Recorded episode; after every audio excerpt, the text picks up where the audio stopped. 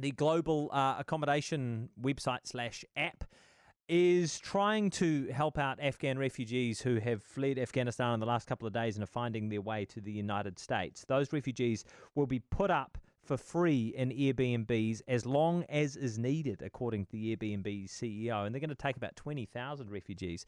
Paul Stenhouse, our tech expert, is with us from the States this morning with all the details on this. Paul, that sounds like a, quite a generous offer from um, a big Silicon Valley um, you know, giant, but is it as good as it sounds?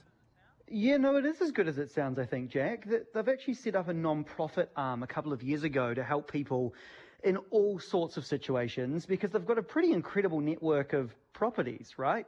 Um, it's and they can put more online very quickly if they need to. It's not like a hotel where they have to go and build mm. them. People just need to open up rooms and um, you know their apartments or rental properties if they become spare.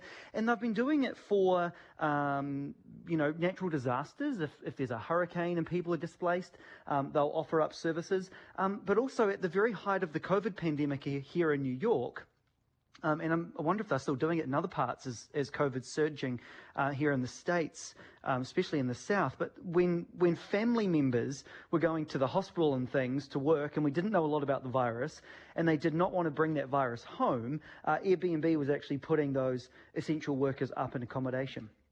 So it is really, it's, That's they, pretty they've good. been doing a little bit of this. Yeah, yeah that's really good. And so they've, they've, said that they're committed to housing 20,000 refugees for free.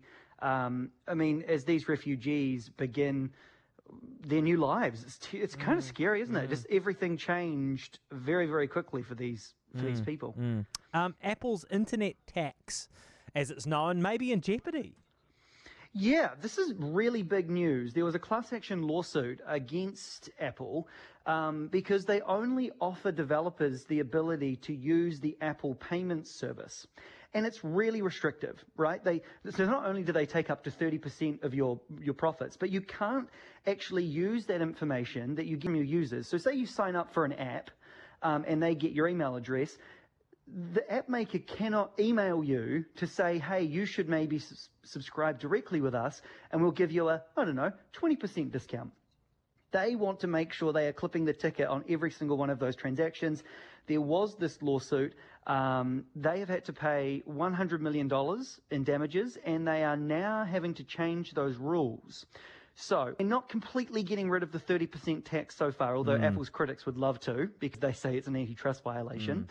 But what we are doing is we are allowing, Apple is allowing developers to now offer maybe some deals or other opportunities to pay them outside of that ecosystem. Mm. Okay. So if you're paying if you're paying for something and you know in the background Apple's taking 30%, you might find yourself with a 20% off coupon in your email, for example, if you cancel your subscription through Apple and get it directly. Okay. So it could actually work out being quite nice for consumers. Yeah, very good. Okay, that's interesting. Thank you so much, Paul. Take care and uh, catch you again very soon.